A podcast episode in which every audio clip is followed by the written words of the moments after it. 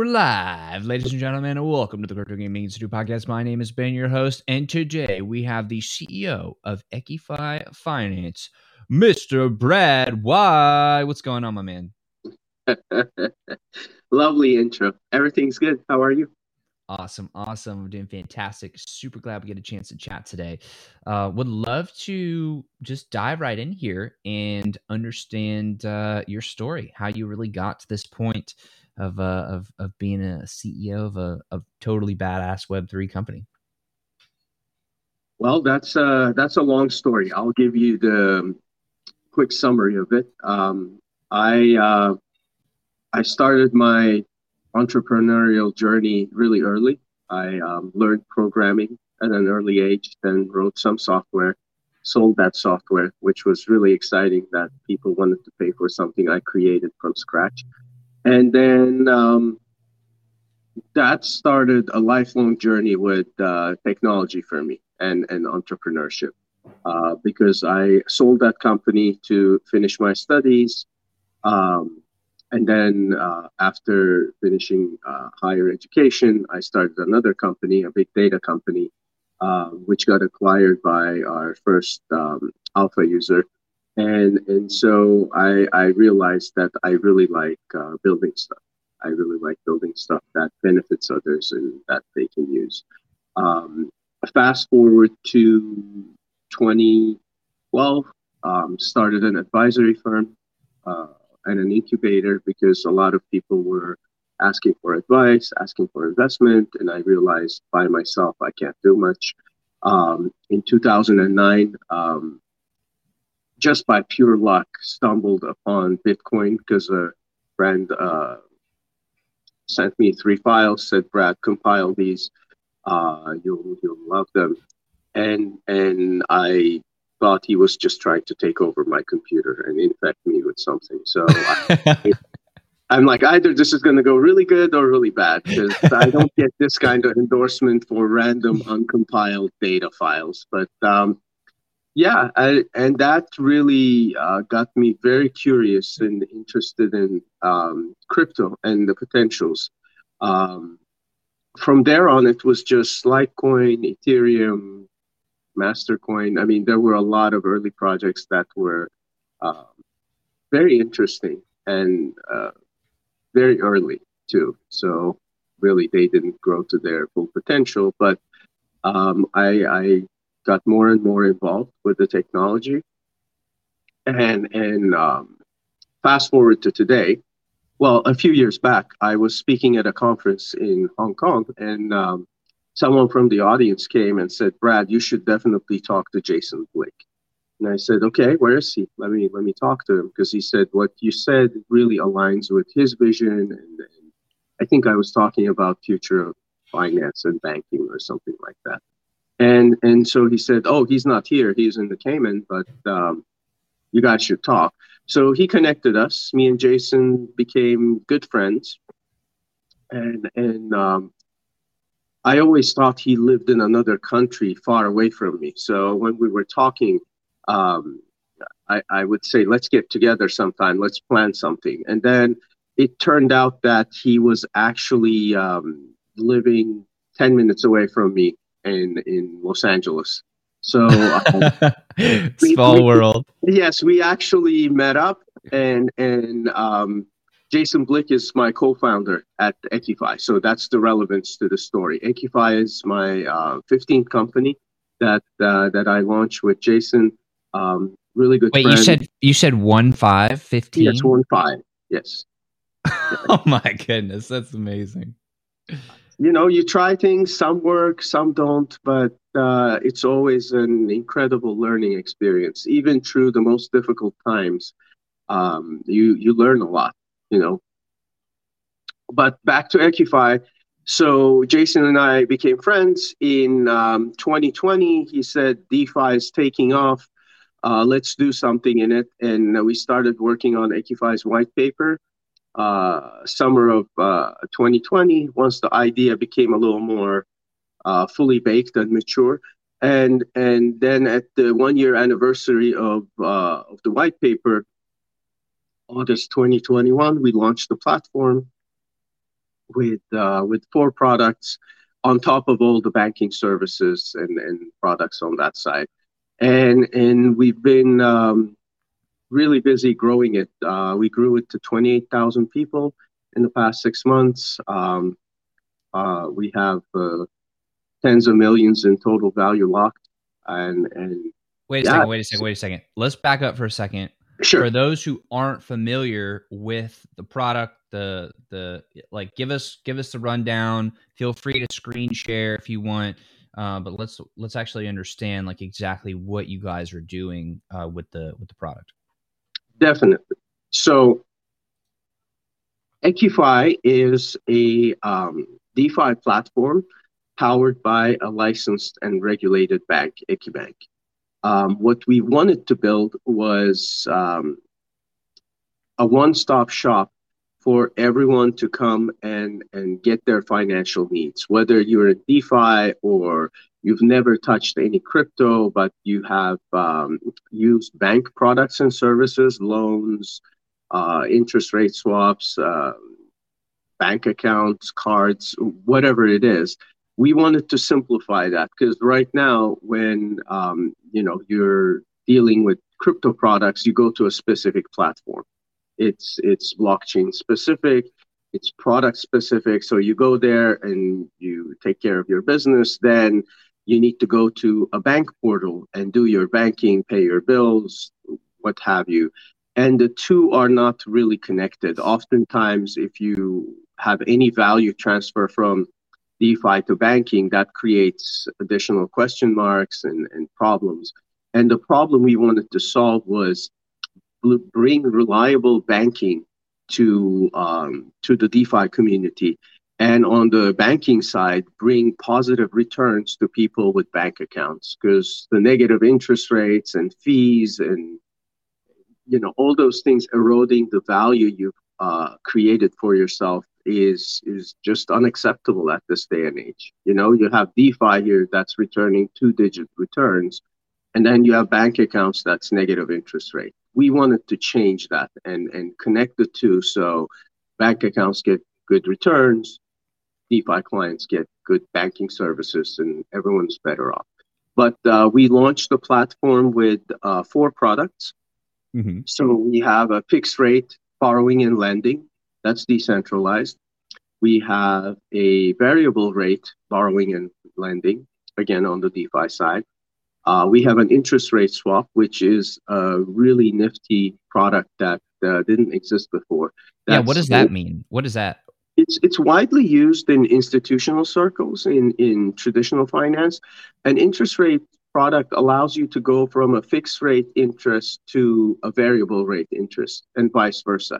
So let's say that you know the market is moving too fast, you have an open loan with a variable rate that's uh, getting higher and higher, the rate that is, and you don't feel comfortable with uh, with the direction of the market. You can use the interest rate swap product go into a fixed rate um, product, and then you you're now fixed your uh, interest on the loan. So it's like yield optimization between the two products, basically. In a way, in a way, yes. I mean, if you're the lender, yes, it's yield optimization. If you're the borrower, it's interest optimization. Yeah, that makes yeah. a lot of sense. And what was the fourth product? Fourth product is a yield aggregator that came out of my personal experience with uh, liquidity pools and trying to place funds in them and benefit from the fees that they generate. I mean, since the launch of, of Bancor and then Uniswap, um, automated market makers, decentralized exchanges have created incredible um, fee opportunities, not speculation, not trading, but opportunities to earn fees in trades that usually are captured by the exchange itself in the centralized exchanges. That's how they make money. So I started playing around with them and realized that I was spending two to three hours going to different blockchains, different wallets, different assets, trying to optimize or maximize in some instances the return I could get on the money in these pools. And it almost became a full time job. So I said, okay, let's uh, let's be smart here. Is there a programmatic way we can do this with smart contracts so that I'm not spending three four hours every day just um, scanning through different pools. So that's exactly what we built. We built a product that automatically um, looks uh, at the at the blockchain every day and looks at the pools. We have uh, a risk uh, analysis process that that looks at different points, different aspects of the pool, activity, number of wallets connected, age of the funds in the pool, and a few others. And based on those, rates the pool and says, okay, this may be you know a, a, really high return pool but it's high risk too. Or this is a really good return pool and very minimal risk. And we take that and the yield aggregator product automatically redistributes funds um, as needed. Cool. So one thing that i'm curious about because i feel like a lot of people when they think of web3 and decentralization they want to get away from banks and and like and centralized banks and they want to get more control over their money and, and they have more power. And so what i was you know what i'm really fascinated by and what i'm really interested in in the solution that you're building is the idea of a decentralized global banking platform. Because in just in some people's minds i would imagine there's almost some some tension there of of how do you have like a bank but also have it decentralized. So maybe you can talk about the role of generally speaking the role that banks need to be playing in web3 in decentralization and why that's so critical to be able to actually build this thing out because i think it is necessary infrastructure to have some something like this I'm not the expert here, so you know I really just want to understand like your thoughts on like what role this really plays in moving towards decentralization and and really solving people's problems without repeating the mistakes of why we needed crypto in the in the past. Excellent question. Again, probably requires several hours to properly answer. so I'll do my best in a, in a summarized fashion, but um, you you are correct that there has been this um, this mindset that it's either DeFi or centralized finance, and the two are not compatible. You either do one or the other, and we don't like one or the other on on both camps. And we actually believe the future is going to be a mix of the two. Hybrid. It's not going to be decentralized finance destroying all of the existing financial rails and then coming out uh, prevalent and, and victorious at the end of the day. And it's not going to be banks uh, stemming innovation and squashing decentralized finance and going about it their own ways because that's that's not the future we see. So with with Equify and Equibank, what we wanted to prove to everyone is that the two can be compatible and the two can coexist. So we wanted to take the best of the centralized finance and the best of the decentralized finance and bring them together in a way that's licensed, regulated, compliant, but at the same time uh, beneficial to the users, inclusive, accessible, and global. Now, a truly decentralized bank today cannot exist, not because the technology is not there, but the regulatory environment is not there a lot of the times as um, as much as programmatically we can define a lot of the future outcomes uh, regulation gives a really solid framework to all innovators to see what what is um, accepted and what can be done within that framework. I think that's a really good uh, obviously it has to be sensible regulation geared towards innovation, supportive of innovation. I mean, that goes without saying. I always say heavy-handed innova- uh, regulation just kills innovation. That's of it. Course. I mean, then you can't do anything. Then you get these anonymous projects that say, "Oh, I'm not going to comply with anything because it's it's just BS." Too restrictive, right? Yeah, yeah. But if if it's done in a, a open dialogue way talking to the entrepreneurs, to the innovators, and all the stakeholders to see what's the best path forward. Um, I think there is an opportunity for us to have a decentralized bank when the regulatory environment catches up with the technologies that uh, exist and that can be delivered. And and for us, you know, it's not that we're going to become a decentralized bank yesterday. Um, it's it's a journey. We want to take what's out there right now. So if you want to have any kind of bank card, any kind of fiat interaction, whether it's US dollars or euros or British pounds, whatever it is, you have to be compatible with the existing systems. A lot of us don't pay our um, lunch with with crypto. I mean, there are some cards that kind of pretend to do it, but really not. There's no crypto rail that's connected to retail globally yet. Like like so, I think I think a good way to frame that is you can't exist in this world crypto only. Like you have to have some sort of fiat even if you don't want to. Like you're forced to use fiat still. Well, you're not forced to. You can starve or hunt and gather your own food. I mean, you're not forced to do anything. We're not you're forcing right. anyone to do anything. But if you want to live comfortably within a large city, uh, yeah. uh, even my super maximalist friends who don't have any fiat have to at some point find someone who's willing to take their Bitcoin for cash. That's right. And pay with that cash. Mm-hmm. In some places, other places take crypto. That's wonderful. We're really excited to see more and more uh, cryptocurrencies accepted globally. I mean, that's that's has been a dream of mine. But going back to how a bank and a DeFi platform came together, right now, if you want to operate smoothly and have um, certain products that we're used to, I mean, most people know what a mortgage is, and and most people do use mortgages because it's a very nice way to own property and and not have to wait till you accumulated millions to to be able to do that. Mm-hmm. Now, some exciting uh, developments are happening in the mortgage industry with crypto, but up to this point, up to last two years, there was no way to uh, get a mortgage based on crypto. Like mm, it, it wasn't right. even recognized. So so things like that are really good examples of what we're doing, where we're bringing the two worlds together so you can go from crypto to fiat and fiat to crypto as easy as possible. Mm. And that's that's our goal. We want you to see one portal, whether you call it a DeFi portal or banking portal, I don't care.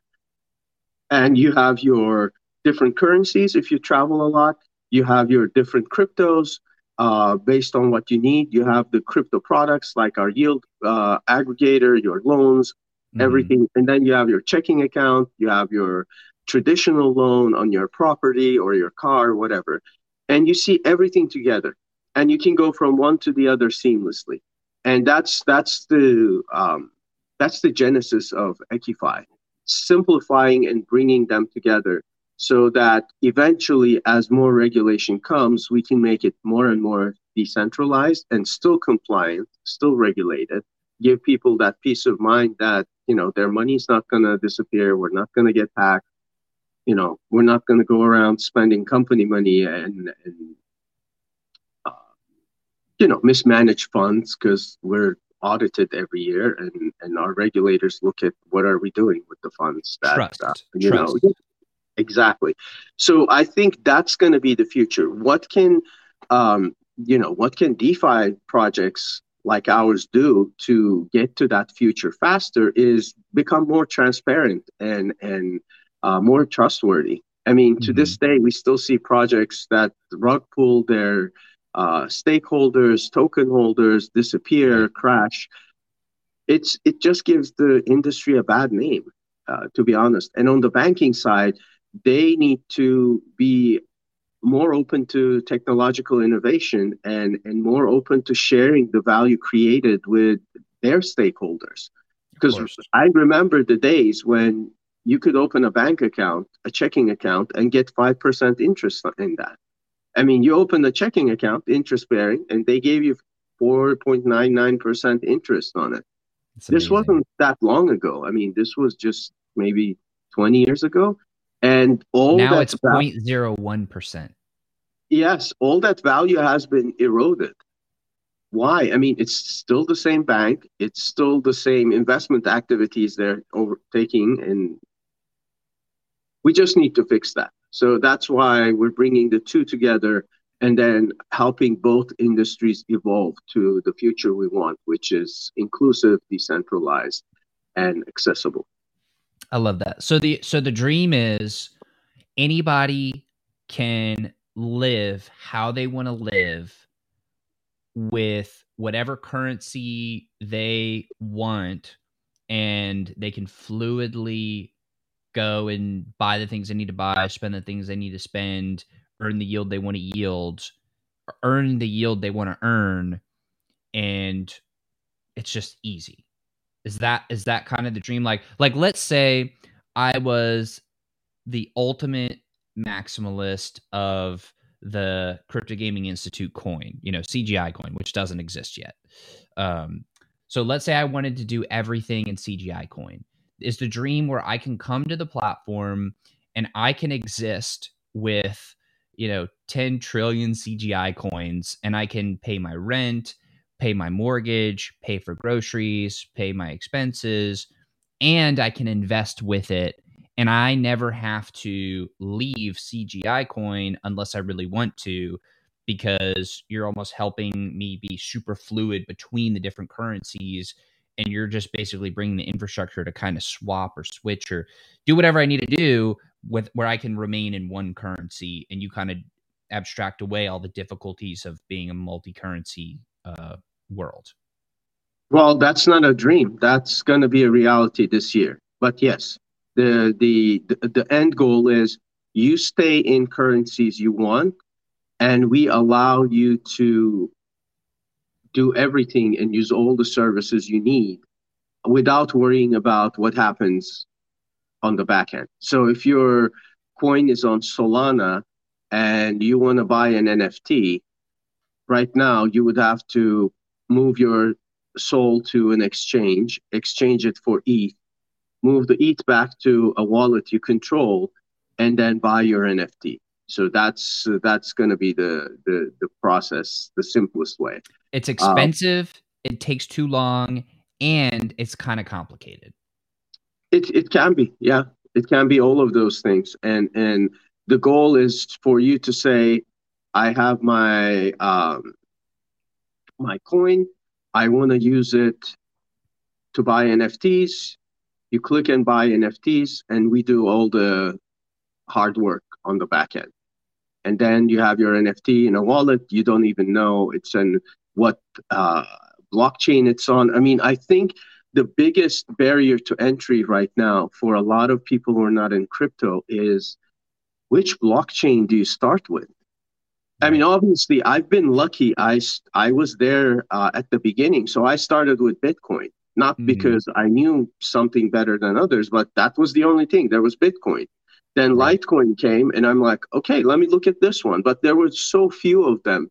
Up until uh, 2016, there weren't two dozen major blockchains to choose from. Well, fast forward to 2022, there are. So now people are looking at it and they're like, well, there's Avalanche, there's Fantom, there's Polygon, there's Ethereum, there's Bitcoin, there's Bitcoin forks that are still around. I mean, where do I start? What is the right starting point? And it's it's very confusing.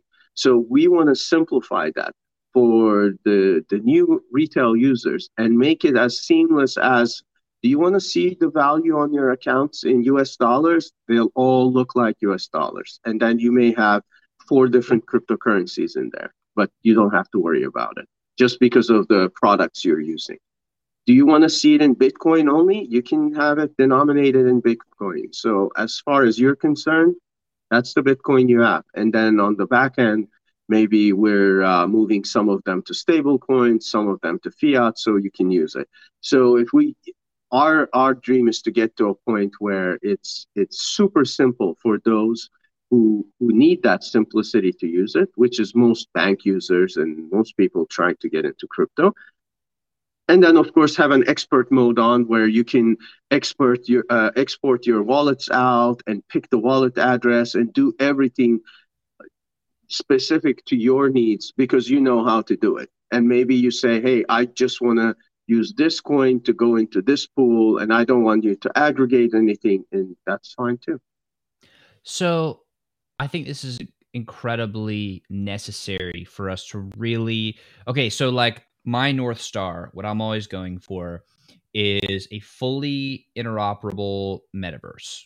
Like i want to be in the metaverse. I want everything to work together to play nicely together. I want it to be open and easy for everybody so we could all just move into that future and it's better for everybody and everything gets what they needed they, everything gets what they need.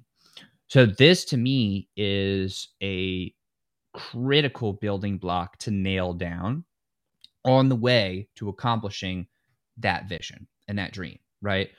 However, I can imagine that there are going to be an unbelievably large number of obstacles to actually get there. So I'm curious if you're saying this is happening in a year, how are you actually doing that? And maybe it's like, or maybe, maybe you just make it really attractive on the front end for people to be like, this is how I do things. And then you're like, this is the real cost of doing it. And then maybe it's just easier for them to understand how to do it. And you're performing all of the, um, like you're executing all the different um, things that need to happen on the back end. And then they just get the result that they need. I don't actually know. That's that's what I'm trying to understand is like, how does that actually happen where I could live in an a completely, you know, let's say ETH or, or BTC world, but still, you know, use all the things you want to use? Like, how are you actually accomplishing that um, on your side? Well, it's not simple. It is. Uh, it can get complicated, but I'm glad you mentioned metaverse because through this um, idea, vision of bridging the divide between banking and DeFi and bringing those two together, the next step of that vision was to bring all blockchains together. Because now that we connected banking and, and crypto, well, crypto is not one uniform thing. It's not just one blockchain, there's several of them. So now we're connecting different blockchains together. And so the value transition uh, transfer can be really simple again. And then we realized we also want to be the bank of the metaverse of because that's that's that's going to be a part of our future. Maybe a big part, maybe a small part, but it's not going anywhere. No, it's so the now, future. That that is the logical conclusion of everything that's happening right now. Is we end up there in the metaverse. That's exactly where we end up. So now we're we're connecting the metaverses too. We have partnership with partnerships with four metaverses, and we're going to add all of them together. Because when people ask me what is your vision of the metaverse, I say it is the metaverse, not metaverses where it's disconnected and you have to log into one and then get out and log into this one. One is 2D, one is 3D. No. Right. I envision a future where everything is connected and we want to be the financial plumbing. We want to do all of the value transfers between the metaverses, between different coins, between different play to earn platforms and, and everything. So the way we're approaching it is is basically uh, one uh, connection at a time. We connected Ethereum, then we connected Binance Smart Chain. Now we're connecting Bitcoin. Then we're going to connect maybe a, a, Polygon or Tezos or Fantom, one of one of those.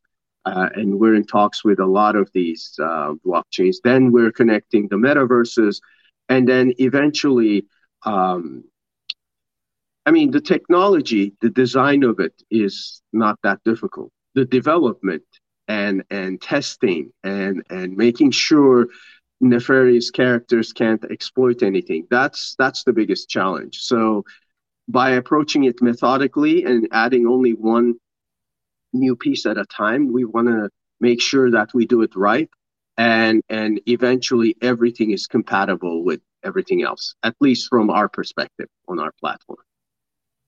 I love that. So you're picking out the highest ev group to work with who's open to doing it and okay let's go build with them and build the bridge And then once you have that bridge built once, it seems like then network effects, they get access to the rest of the ecosystem and you can just keep adding bridges. And then once you kind of solve for that on a tech level, well, now it's just plugging new people in into the into the ecosystem and then everything kind of works really well together. Uh, please correct me if I'm wrong, uh, but that seems kind of like what you're saying, right? Yeah. Yeah. I mean, obviously, technologically, it's more complicated because it's not oh, just take a line of, of code and it's connected. You know, build the bridge, build the APIs, uh, test it, see how many layers of code needed, what type of environment the metaverse has or the blockchain has. Obviously, there are blockchains highly compatible with Ethereum. Those are uh, much easier to incorporate. Have blockchains that don't use EVM, they don't have EVM, so you know the the Rust-based uh, blockchains. Then then you need to adapt to that and their uh, functionality and capabilities. So it's it's it's just one step at a time, but um, a really exciting journey. I love that. I love that. And yeah, it would be really nice if you know everybody that needs to work together could hop on a quick call, be like, hey, let's work together in this way and that way. You shake on it, and then it's just you know it just happens from there. But no, there's like a lot of building that has to go in to form all these bridges and to actually execute on everything. So that's um that's that's really really interesting. Yeah, so I want to talk about this idea of the metaverse and building the plumbing for that, right? Because I think if somebody is in the web3 space right now. And if you're in it if you're playing in it if you're trying to build a career here if you don't see that everything is going to the metaverse and everything we're doing in defi and with games and with any other application of crypto with DAOs, like everything, every, everything is going to converge and live in the metaverse, right? Like uh, and it and it doesn't have to be this Ready Player One esque Snow Crash esque like like virtual reality, completely 3D thing, full immersion, like with the headsets or the chips in our brain. Right now, everything that's not physical, everything that is digital, that is the metaverse. So we're all going there, right? And this idea of building the plumbing is incredibly, incredibly important. Important. How do you see as tackling the financial plumbing, what do you see as the biggest obstacles as far as building out that plumbing and reaching the scale and the vision that you really want to reach? Possibly including in the in the answer just some of the questions, some of the obstacles we need to tackle in the grand metaverse as a whole, because obviously you know that'll affect you. But like, what are the, the biggest obstacles we need to tackle to get there?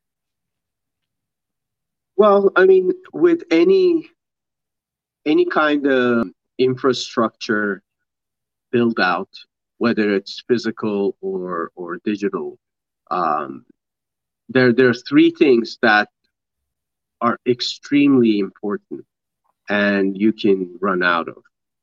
It's time, money, and education. So we need to educate people so that they understand what we're doing and the value of it. You know, when we talk to our metaverse partners, yeah, they want to issue a debit card to their stakeholders. They love that idea. They say, oh, if I can have a Decentraland credit card and, you know, Cobra, but any card issuing partner can give them a branded card. It won't be connected to anything crypto, but it'll be branded and people can use it.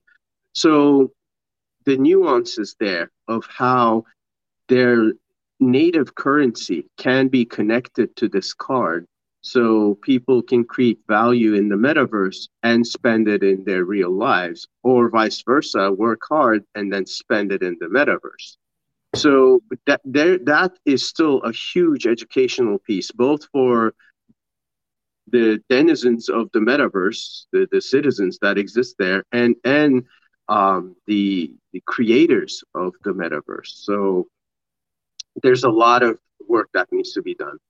Um, time is very important, timing, because as more and more entities are coming into the metaverse with their flavor of how they want to shape it, um, we have to act timely to establish ourselves across board with everyone.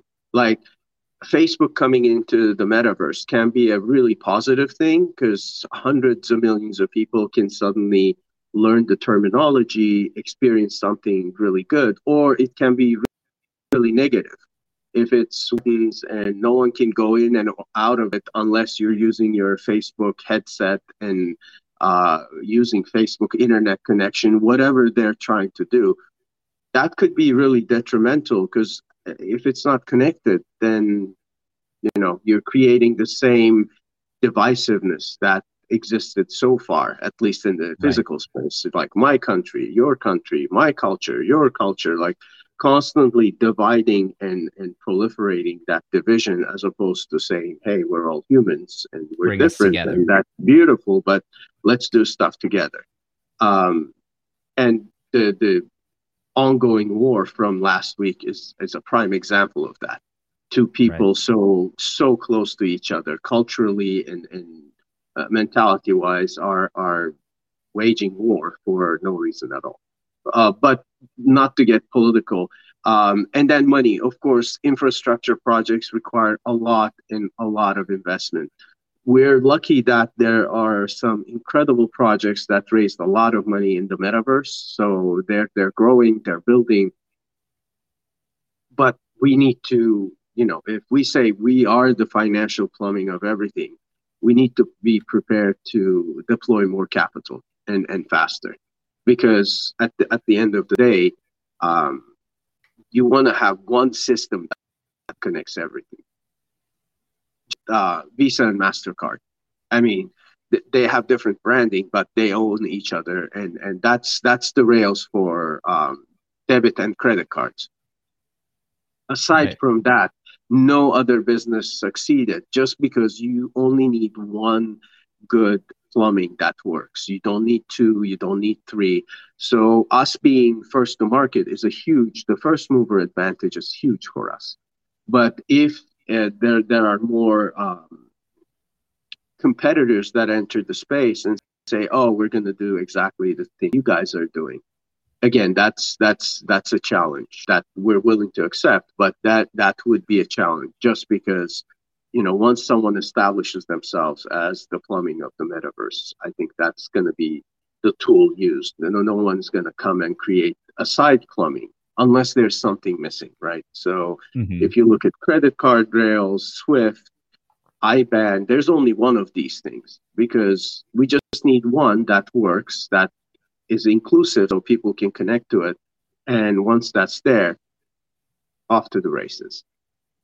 So that inevitably then brings the question of if it is again it's it's this it's this back and forth of we absolutely need the plumbing and we only needed to we only need one set of of pipes and and one unit of plumbing. And we still need to keep in mind that this it's almost a public good for the metaverse and so we have to keep in mind that the need for decentralization and for the ability for everybody to participate is critical because we don't want Visa to own everything and Visa to have sole discretion to make decisions that then affect everybody because they own the plumbing. So, how do you balance that need for okay, well, you guys have to make decisions as a brand, as a business, and you have to be able to execute and to do things you need to do. And what we're talking about here is becoming the plumbing and infrastructure for the metaverse that affects everybody and that everybody's going to use. And so that with that comes enormous implications of like responsibility and the need to like serve the whole world in a in a really the whole digital world, the whole metaverse, like in a really appropriate way. Like, how do you think about that? How do you how do you think about these ideas? Well, that you just answered the question in your first sentence, so that's that's an easy one to be honest, Ben. Um, we believe in decentralization, and uh, obviously to um, involve regulators a gradual decentralization. So obviously, becoming the plumbing of everything financial in the future is a very lofty and long-term goal. It's not like today or this year or two years from now. That's going to take time. But our approach is, I mean, our motto is uh, community-powered banking. We believe in in um, involving, including, and listening to to our community, which uh, we have done. I mean, of the last four or five sprints we did since we launched the platform, all the decisions were influenced, if not made by the community. They asked for something, they needed something, and we delivered it, whether it was constructive feedback on uh, functionality or UX of the platform or additional features or, or what have you. So I think in order to become that um, vehicle that carries all the transactional volume and all the financial movements of the metaverse, uh, we will have to one be supported by all the players in the metaverse, both financial and and uh, creator community. So that's important, and two, be decentralized, and and that's uh, again, we have intentions and plans to spin off certain technologies once they become um, mature enough and uh, widely used enough to uh, to a different model and not necessarily be the gatekeepers of it. Uh, because the foundation model, the decentralized development model works really well. So in, in success, when we see that level of adoption, we do want to slowly uh, take that off of our hands and, and create a community governance model around it so that everyone feels that it's theirs. Decision making, we can make good decisions. We can make unselfish decisions. That's that's really not difficult uh, at all, at least for us, because we believe in this uh, ecosystem and and the, the uh, community. But the importance is is once you build something, how do others feel about it? Are they liking it? Are they using it? Do they feel ownership of it? Do they feel this is my platform? This is my protocol to use? And and that's the biggest question. How do we get from oh Equify is connecting everything to my platform is connecting everything, whatever it's called. It could be Equify, it could have a new name, but uh, we need to get to that level of community adoption, community at large. And that's that's going to be a challenge with more traditional players. I, I can see that. I mean, crypto community, we're pretty used to DAO models.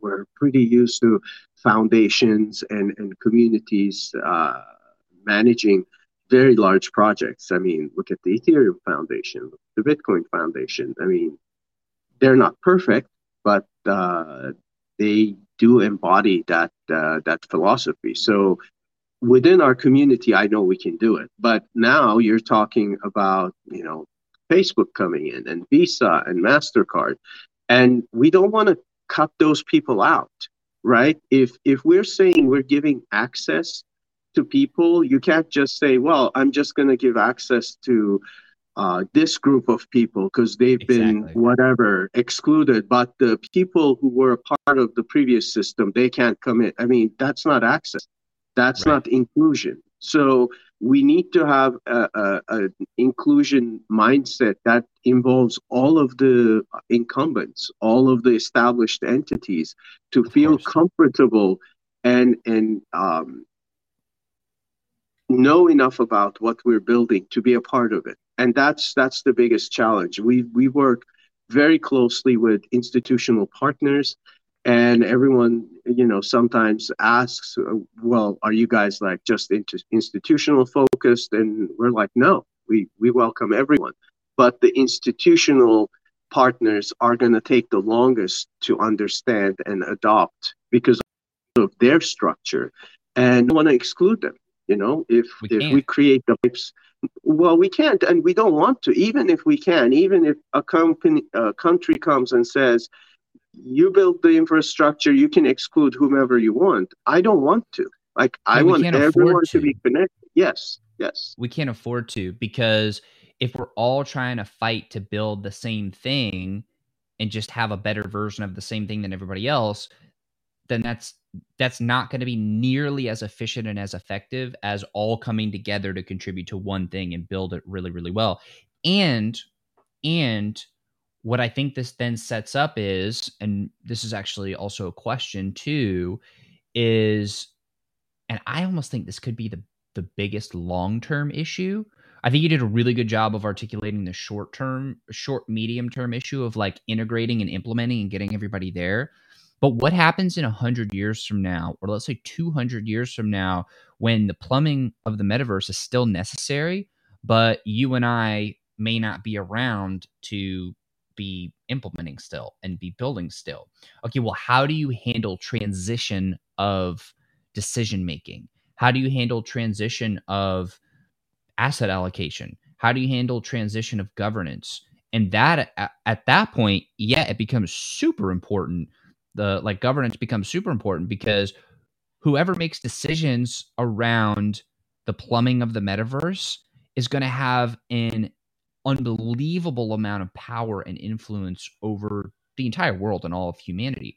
So I think the even the bigger issue later on down the road is what happens long term with who gets to decide what happens with the plumbing of the metaverse.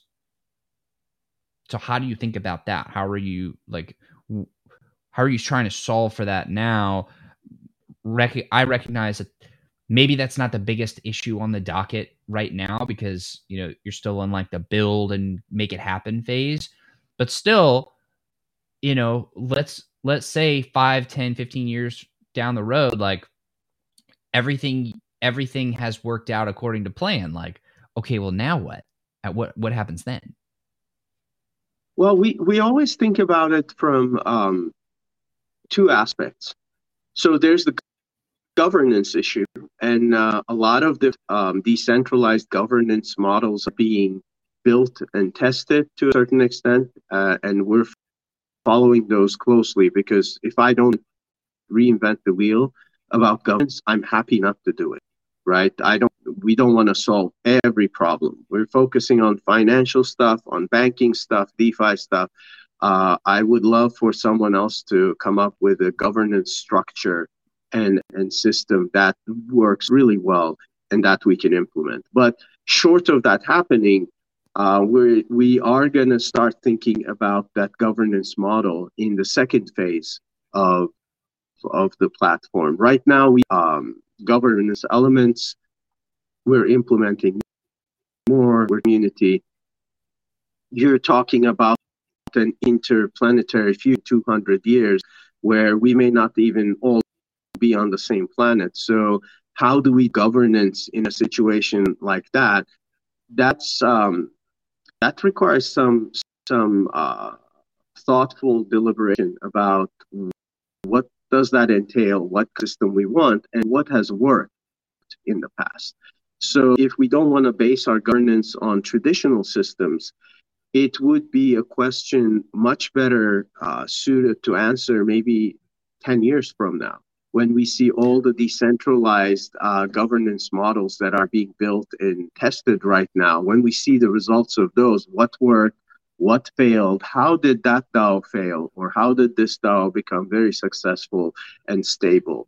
And take that learning and then implement the the best part of it um, you know as as far as uh, the second aspect of course um,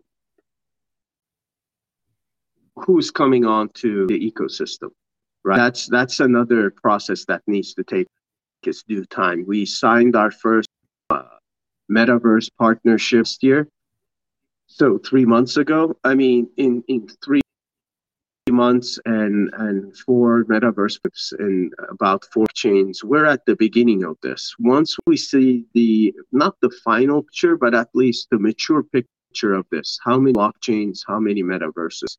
Then it's going to be a lot more interesting to start structuring, working on the structure of that model to see how how the decisions are made, who who need to have an input, and how do we uh, change governance as needed. Like these are all really big questions to answer, and and we don't want to answer them just the two of us, three of us, five of us. We want to have a consortium around that that other smart people come in and say, "Hey, I tried this," or if I'm going to be a part of it, this is what I expect, and and really shape it based on the community feedback again. But this time, community in general, like all the players that are connecting to the metaverse and our platform.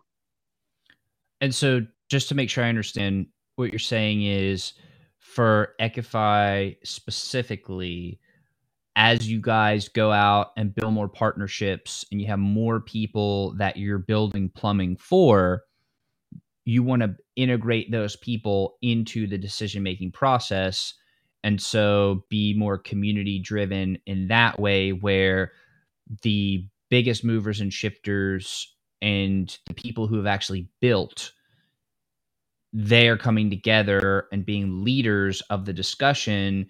And then perhaps through those folks leading the discussion together that then trickles out into um, the greater communities that are then being served by all of those leaders. And then through that through that sort of discussion and learning from how you know experiments of DAOs between now and then through those things we can come together and build the best way to do it or at least give it our best shot at building the best way of tackling this and doing it in a really appropriate way. Is that kind of what i'm what i'm hearing? Yeah that's that's basically the starting point. And then of course the one complicating element is if we do want to build something global and widely accepted, we need to pull in the regulators. So at some point, yeah. we need to do a lot of educational work on what a DAO is, what uh, uh, a community driven structure, which exists in some countries and others, it's really foreign, um, what that means and how that can be uh, regulated in those specific uh, countries and, and geographical zones because in order to include everyone again uh, you know i i always uh, smile when people say oh we're excluding united states from our ico from our token sale from the platform and i'm like okay, I thought, you know, we were doing all this decentralization and everything to be inclusive and bring more people in, not just say, well, I'm doing the best project. It's going to be a global DeFi and we're excluding all US. I'm like, uh, uh, okay, that that's doesn't work for me, but great that you guys are doing that. So we can't just be like, we're going to exclude IP ban this, this, this jurisdiction because again, the people there don't want to play ball with us. I mean, we can and we have been, but that's not an inclusive shouldn't. future. Exactly. We can't afford to. You put it very nicely. So that is going to be very important to bring all of the jurisdictions together and and agree on something that we can all use. And as light touch as it is, more chances that it will be widely adopted and more people will agree to it because everyone's laws are different. Every country's expectations are different. Some are more um, commerce driven. Some are more, uh, you know, politics driven. And and we need to find a, a framework that everyone says, okay, if this exists, this is acceptable, and we'll let our group of players come and play. And then once we accomplish that, I think we'll have a clear definition of a DAO, what it can and it can't do, we can start implementing truly global, uh, community-driven infrastructure projects and has participation. I mean, that would be amazing. I love it. I love it. And uh, I know we're getting close to time here, so I think that that vision of what um, we just articulated, I think if we hold on to that and we uh, we keep building towards that. I think uh, I think we're gonna make it. I think we're all going to make it. And um, you know, on that note, I just want to say thank you so much, Brad, for for coming on the show today, sharing everything that you have, um, and and I mean, I really love your approach and, and just the way that um, that you're thinking about this stuff. And uh, yeah, really, uh, really appreciate you and everything you're building and, and the time you shared today. So thank you. Thank you, Ben. Thank you for having me. Um, you know, we're, we're excited to do this. It's it's more of a passion project. I'm very passionate about what we're building and how it can impact uh, people's lives positively. So, everyone watching, check out the platform equify.com and uh, you know give us feedback use the use the yield aggregator earn some yield on it and and let us know how how the experience was and and uh, hopefully we'll see you somewhere in the metaverse love it. Thank you again brad everybody watching and listening. Thank you and i'll see you all on the next episode. Take care now